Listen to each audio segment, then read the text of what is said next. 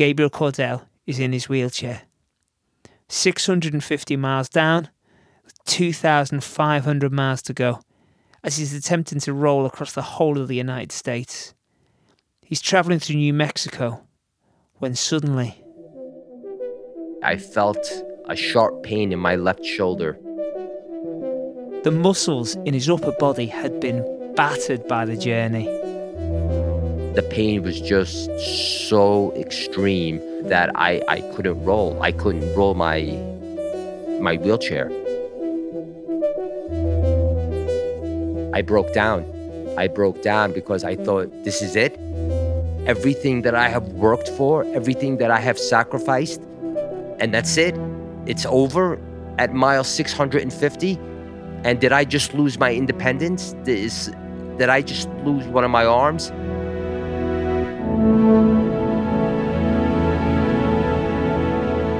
I'm Rob Pope, and from Red Bull, this is How to Be Superhuman.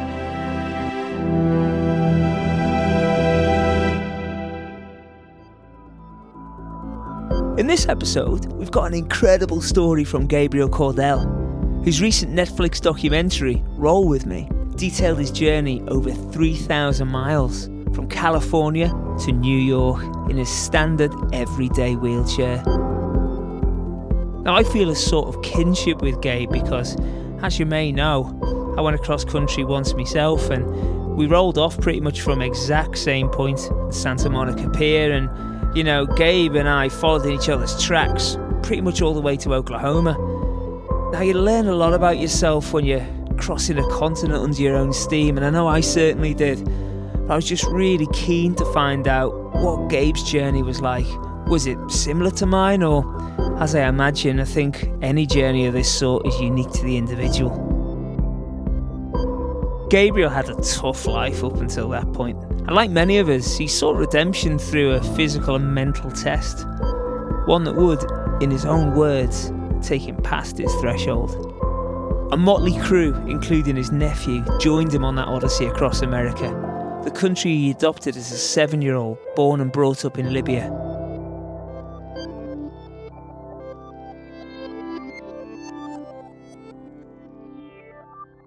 the the definition of unconditional love should be the picture of my mother and father. Mm-hmm. Um, were they supportive? Listen, when your son or daughter tells you that they want to do something that very few people have ever done in the world, in the history of the world, it's not something that's inviting to them. I rely on my arms. My arms are everything to me. They are the reason for my independence.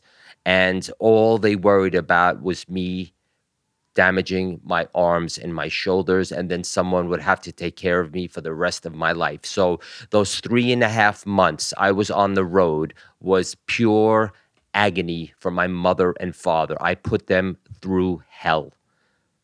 But they understood their son, and they knew that their son was very vigilant in anything he pursues, and they knew I was not going to give up unless I physically was not able to roll or they had to scrape me off the pavement.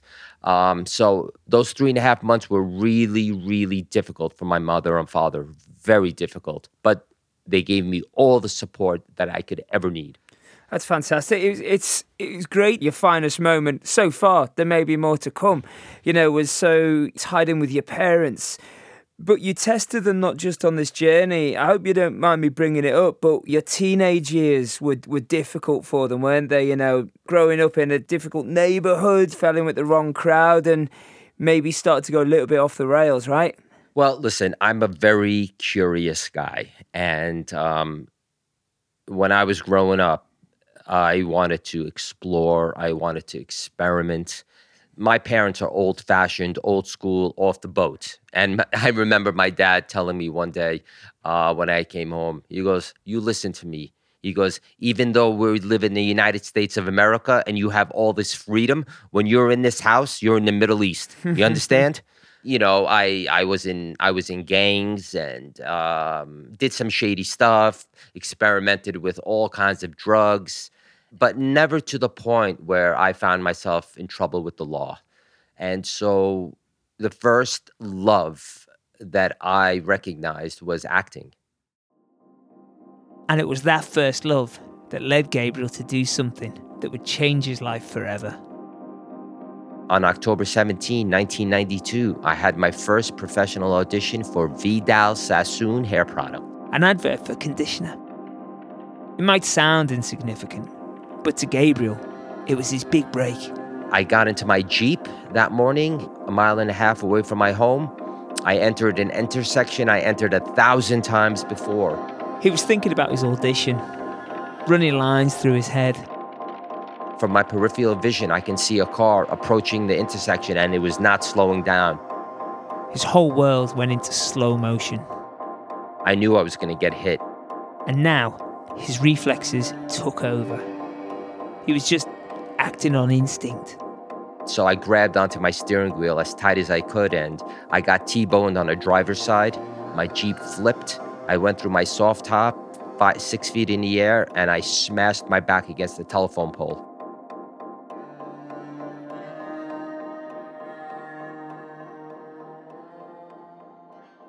How, did it feel? You know, what, what you know when you actually came round. Did did you know what had happened? Did, could you could you feel anything at that point? I remember getting hit. I remember my Jeep flipping. And that's it. That's all I remember. And then the next thing I remember is I woke up on the street with the steering wheel in my hand. I ripped the steering wheel out of the console. Wow. That's how hard I was holding on. And I never let go. And when I woke up, I three quarters of my body from my chest down was tingling. I couldn't move. I couldn't breathe. Um, but the craziest thing is that I knew I was paralyzed. I knew I was paralyzed. So what happened after that? So I just turned 22 years old. So I was now considered an adult patient. I get put into this in the adult ward and they roll my bed into this room with God bless them two men in their 80s on life support ready to flatline at any moment you know, oxygen tanks, heart monitors, and wires everywhere. And this was the first time since my accident that I freaked out. Like I was angry. And I had my brother roll my bed, literally rolled my bed out into the hallway down to the nurse's station. And I said to them, if you expect me to live here for the next three months to rehabilitate myself, to get myself ready to go out into the real world as a paralyzed man, I said, This is not the place. And you need to find me another bed, another room, or I will have my brother roll my bed down Second Avenue back to the hospital. I mean, I was angry. Um, and uh, and about an hour and a half later, they came to me and they told me that they found me another bed. But there was one problem it was in the pediatrics ward. And the cutoff age is 21 years old. And so, after some convincing, they made an exception. Just because I just turned 22, they made an exception for me, and I got to go and stay in the pediatrics ward. And that was a game changer. I lived with children age ranging from six months to 18 years old. I saw every disability, every disease, every illness a child could have, and it broke my heart.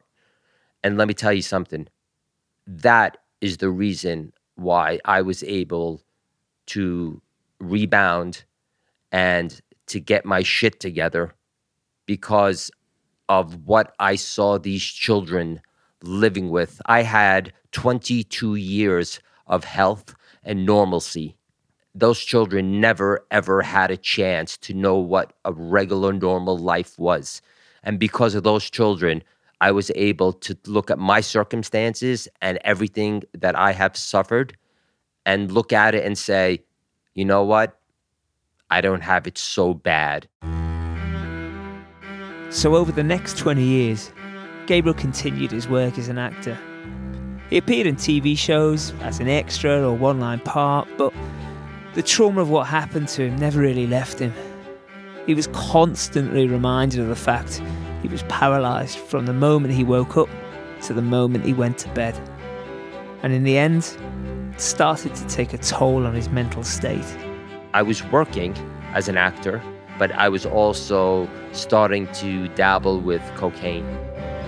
I had to be on set one day and I decided to go and visit my drug dealer before I went on set. Uh, not a good idea. And, um, and so I got high before I went on set. And uh, the next morning, my agent calls me and tells me uh, they no longer want your services. And I knew why. I knew why. And from that point on, I just, I did away with acting. I put it on the back burner and I just uh, made a conscious choice to check out of reality. And how how did your parents cope with that? They didn't know. Yeah. That was the greatest role I ever played in my life. No one knew how bad I was. No the, one. The knew. role that you never wanted to play as well, you know. Like how did how did you audition for a different role? How do you pull yourself out of that situation? When I was 18 years old, I made a promise to myself that by the time I turned 45, I was going to accomplish something extraordinary in my life. I was 42 years old. I was running out of time. I had three years left. And that promise I made to myself, that was real, Rob. That was real. Mm. And so I remember in 2009 or 2010, this guy stops me in the middle of a parking lot and he goes, I'm inventing a new wheelchair and I want to pick your brain. Can I take some of your time? And I'm like, Well, I can't do it now. I'm busy. Um, and he goes to me, Here's my number. I'll pay you for your time. So I went to this guy's house and he started picking my brain, started asking me questions. Fast forward about two years, he calls me and tells me that I have the first prototype of this new wheelchair. I want you to come and check it out. And so I go to his house, I see the wheelchair, and it's nothing like the one I use. And I get on it and I start rolling in it. So I asked him, I said, uh, How are you looking to promote this wheelchair? What, what are you going to do? And he goes, I don't know yet. So I said to him, Have you ever thought about having someone roll your wheelchair a long distance? And he said, No. And my brain started going and I started typing, Has anybody rolled a wheelchair across America? And then a couple of names came up Rob Carpenter and George Murray. And I was like, What? These two guys rolled a wheelchair across America?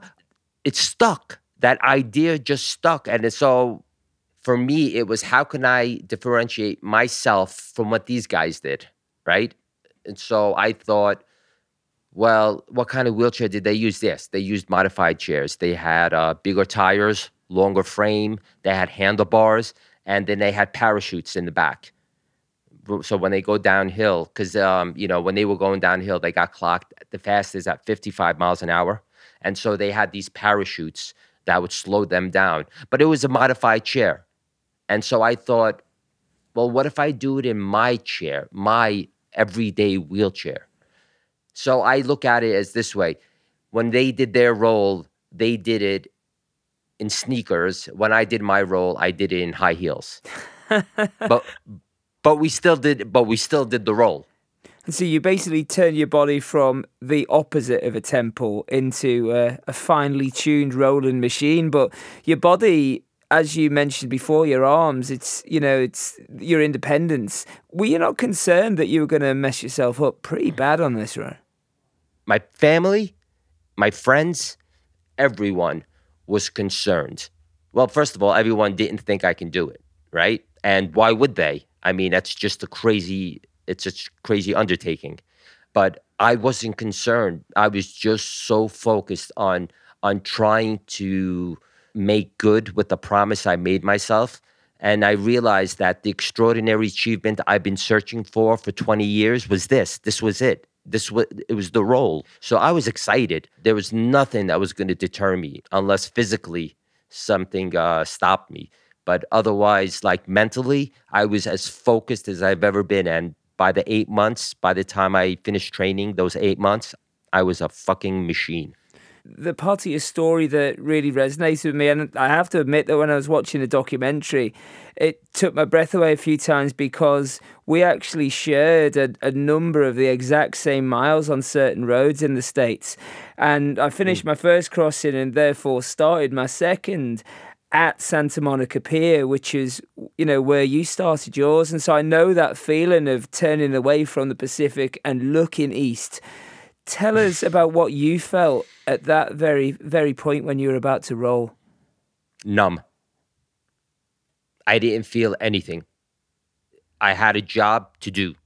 I had so many people just putting their faith, right, and their hopes but I felt numb. I didn't have any any emotion. Was that um, numb, numb focus, or do you reckon you just couldn't comprehend it at that point? Well, I didn't know what I was getting into, Rob. You know, know it's like ha- I can't see three thousand one hundred miles. You know, all I could see is the next block.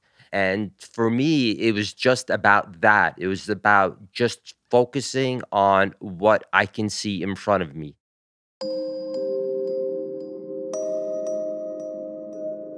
But what was in front of him was a 3,000 mile journey from California through New Mexico, Oklahoma, the Appalachian Mountains in Pennsylvania, and then down into New York. 3,000 miles. Sounds pretty far, right? Well, it seems a lot further when you're on the start line. Take that from experience, and all you can do is take a deep breath and push off. My idea now that I think about it, it was just completely just ridiculous to even think that I can roll across America in 65 days. So that gave me about 50 miles a day. And so the first two weeks, I rolled 40, 45, 43, 42 every day mm-hmm. for about two weeks. I would roll 20 miles and then I would take a break and then I would roll another 20 miles. So within a 24 hour span, I would roll about 40, 45 miles for about the first two weeks. And then, you know, you get into um, the deep desert and the heat and the humidity. And then at night, it's freezing. So, you know, I started kind of just changing it up a little. You know, I'll I'll roll 30 miles today. I'll roll 40 miles. I, it all depended on how I felt, but but for the most part, it was about 40 miles average a day for the first couple of weeks. Wow, that's a that's a really brutal start. You know, was was the change of pace? Did that include your time spent on the freeway? Tell us about that. Yeah, um, when we were going through California, we were going through an area that I had the option of doing it on the legal road which was an extra 50 or 60 miles.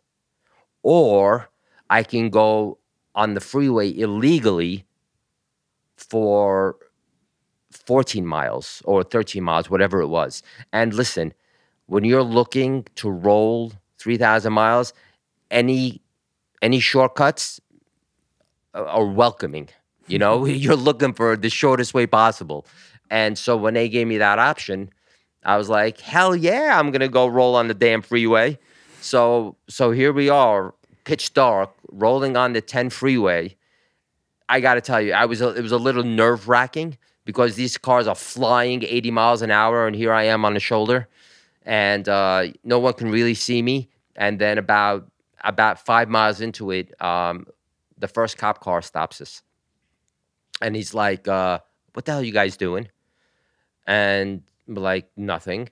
And he goes well i just get I, I just got so many phone calls telling me that there's a guy in a in a wheelchair rolling on the freeway. Correct. And correct. And i we were and i was just like um okay. We're coming clean sir officer. I'm i'm looking to roll across america. And we just left like four days ago. And um, we had an option of doing 50 miles all the way around legally or 14 miles illegal and i chose the illegal and he goes now why would you do that i said because i'm trying not to roll as much as as least as possible as I could, officer. He goes, I'm gonna leave now. He goes, You can't be rolling on the freeway. So I said, Okay, I apologize. He left. I got out of my car. I got back on the freeway. I started rolling. He same cop comes back an hour later. And he was already 45 minutes away from us. An hour later, he stops us and he goes, What the hell are you doing? He goes, I did I just finish telling you that this is illegal? I'm like, officer, all I got is four miles left. Four miles before before we have to do the exit, and then I'm done. He go he turns around, he goes, I know nothing, I saw nothing, I heard nothing.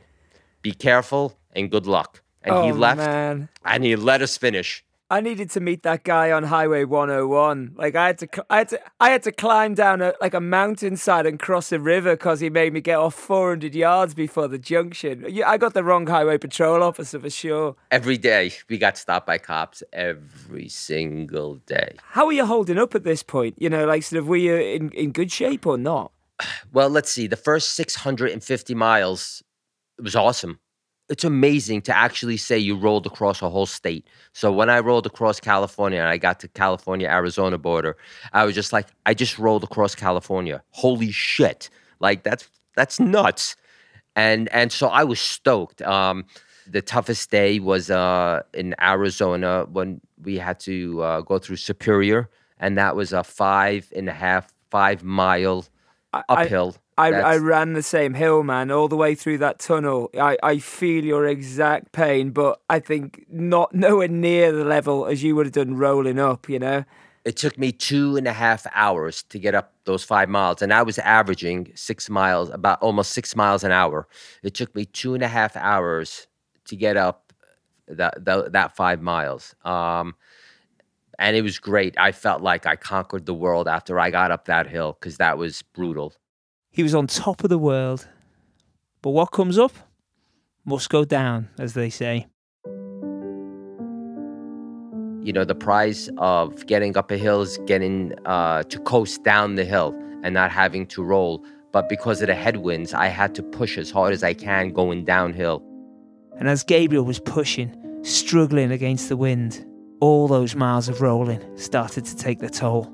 And mile 650 in Deming, I, I felt a sharp pain in my left shoulder. His shoulder, which had carried him so far.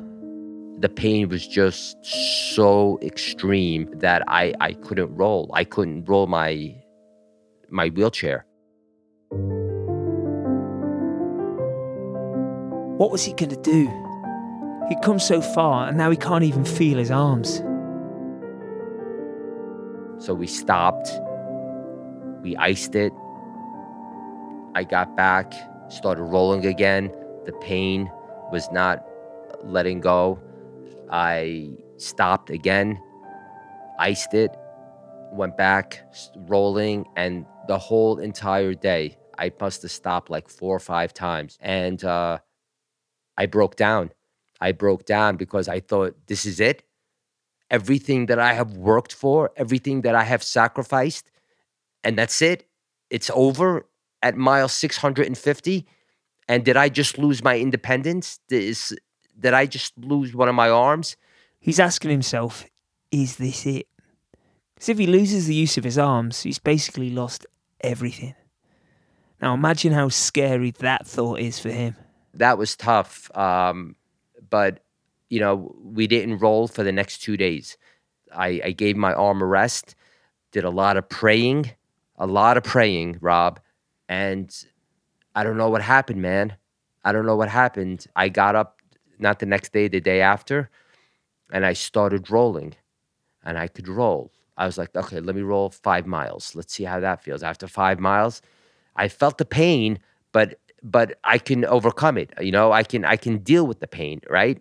Yeah. And and I just kept rolling and little by little just rolling and rolling and and I don't know what happened, but I was able to carry on. I was able to carry on. Do you think you can deal with the pain better than most people? Well, I mean, I don't know. I don't know if I can deal with pain more than most people, but I knew that that there's no way I was going to complete this this roll without having to suffer, without having to deal with excruciating pain. I knew that was part of the process, and I was just able to push the pain to the side, even though I felt it every single second I was rolling, but not to the point where I couldn't use my arm. And I tell people, I said, my right arm pushed 3,100 miles. My left arm probably pushed about 2,600 miles. So those were the tests his own body was throwing at him. But what about the elements? Well, in America, anything can happen. And it was as he was travelling through Oklahoma that he came face to face with one of Mother Nature's most destructive forces. It's a, it's an eerie sound. I don't know if you ever heard a tornado sound uh, with the tornado sirens going off. It is a very eerie sound. You know, we were going through Oklahoma, and uh, it was it was you know a really really bad really bad tornado where we were around Chandler, Arizona. It was devastated, devastated, and we felt as a team, people have supported us and given us so much when we were on the road that it was time for us to give back. And so we all uh, drove around and we saw we saw this one house that was completely obliterated, five thousand square foot home that was just left in rubbles, and uh, there was uh, people there. And we went and I spoke to the people, and they were the owners of the house. You know, we asked them, you know, we we'd like to, you know, pay it forward, and we'd like to come and help. I tell you, this was the first time that since we left the role that the team came together as one unit because the whole entire time it was really the only time in the whole trip that we felt cohesive you were still getting the job done. So I, you know, I, I admire your cohesiveness even from that way. But you you missed the Rockies, but the Appalachians were always going to get you. Tell us about what that was like, because physically it must have been so hard, both up and down. Well, Pennsylvania kicked my ass more than the other 12 states combined. New Mexico was frustrating, okay, because of the winds, the headwinds going downhill. Pennsylvania kicked the living shit out of me. Uh, it took me, f- I think, 14 days to get through Pennsylvania. It was uh, 450 miles of the Appalachian Mountains. And um, there's nothing straight in Pennsylvania. Nothing straight. There's no road that is longer than a mile that's straight everything is just turns, turns, ups and downs. And I lost 15 pounds just in Pennsylvania from the from the 100% humidity. And uh, Blairsville, that that was the second hardest day. Um, I was I was into my uh, roll. I was about 13 miles into my roll, and we come around this bend, and we see this enormous hill, and we call them hills, but it was like a mountain that was just straight up. I mean, it looked like it was just straight up. It was. It had to have been at least twenty six degree banking, um, uh, and it just kept going, dude. It just kept going up. I couldn't see the end of it.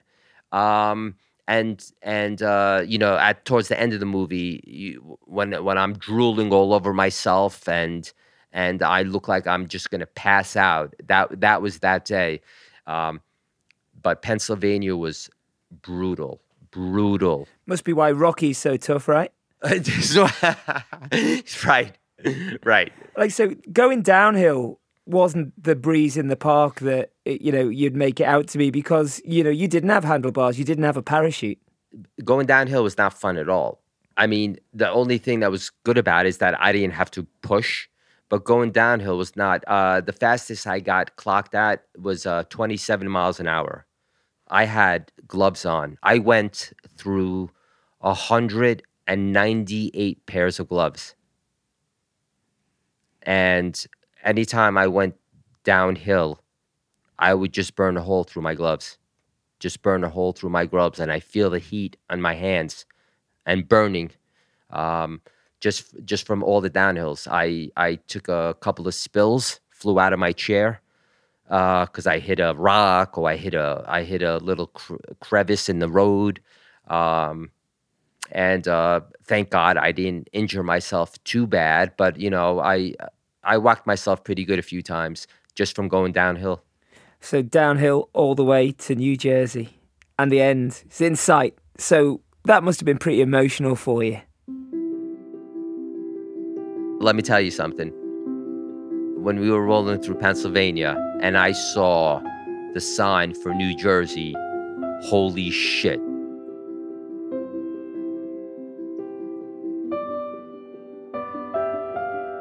He knew he was close. That pumped me up so much. But he knew he still had to dig deep. His muscles were screaming at him to stop. My body was shot. My arms, my shoulders, everything was just shot. From New Jersey all the way to my hometown, it was just will, will. That's all it was. Well, Will, and also uh, some of those friendly officers of the law came along to see you on the way in, I believe. Like I told you, we got stopped just about every single day. And the officers could not be more supportive, could not be more encouraging. And we got we got so many uh, police escorts, so many police escorts. But the greatest police escort is the one we got through Manhattan. I mean, who gets a police escort in Manhattan unless you're a diplomat or you're the president of the United States or some other country? And we got escorted through New York City uh, for 120 blocks. That was amazing. 100 magnificent days, 3,100 miles, over 30 miles a day. Uh, uh, in a wheelchair that's not Yes. designed for anything like that and you're surrounded now by some people who've supported you, your, you know, your, your magnificent crew, and of course your family, and you have to deliver a speech, which was incredible. Can can you sum that speech up for us? Try trying to get the right words out, um, trying not to be emotional. Um, th- that was that was really really difficult because all I wanted to do was just cry. Uh, but I knew that I had to make a speech and talk, and and I just wanted to make sure that um, that I acknowledged my crew. I wanted to make sure that I acknowledged my parents. I wanted to make sure that people understood that I am. I was no. I'm not. I'm nobody special, right? Even though I just did this extreme, extraordinary, unbelievable thing that I was no more special than anyone and that it was just determination and sheer will. But what I did wasn't impossible for anyone else to do. So you wouldn't say you were superhuman. Oh hell no! Are you kidding me? I'm I'm I'm more. I am as flawed of a human being who just did happen to do something absolutely extraordinary. And listen, Rob, there ain't no secret to this shit. All right, there ain't no secret to this. All right, it's if you're willing to put it all out on the line. And when I say put it all out on the line, I'm not saying go and work your ass off and work hard because it takes more than just hard work. And and you know this, right? When you take on something like this, all right, you're going to get to a point where there's going to be a threshold, right? Mm-hmm. And that's the difference between succeeding at something of this magnitude or not is if you can overcome the threshold that little threshold where the pain and the suffering and the agony and the misery of of what you're doing if you can overcome that threshold it's it's it's smooth sailing f- from there on out but you just have to be willing. That is the difference between someone accomplishing something extraordinary or not. It's not the commitment. It's not it's not the the want and the desire to do it right? It's it's are you going to be able to go through the suffering that it takes to get you to the other side of it?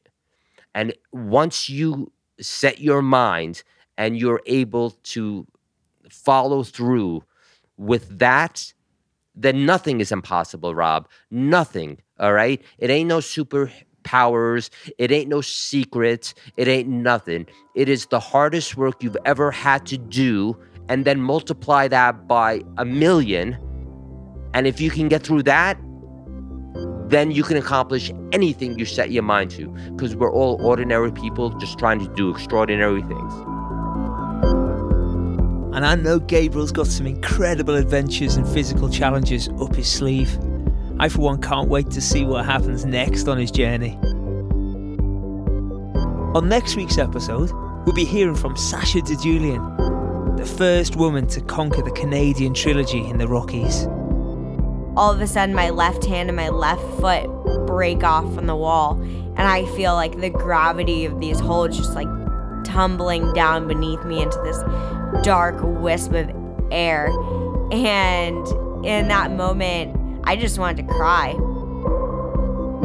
Please don't forget to share stories of your own superhuman adventures using the hashtag Red Bull How to Be Superhuman on social media.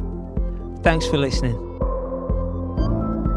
How to Be Superhuman is a Something Else production for Red Bull Media House.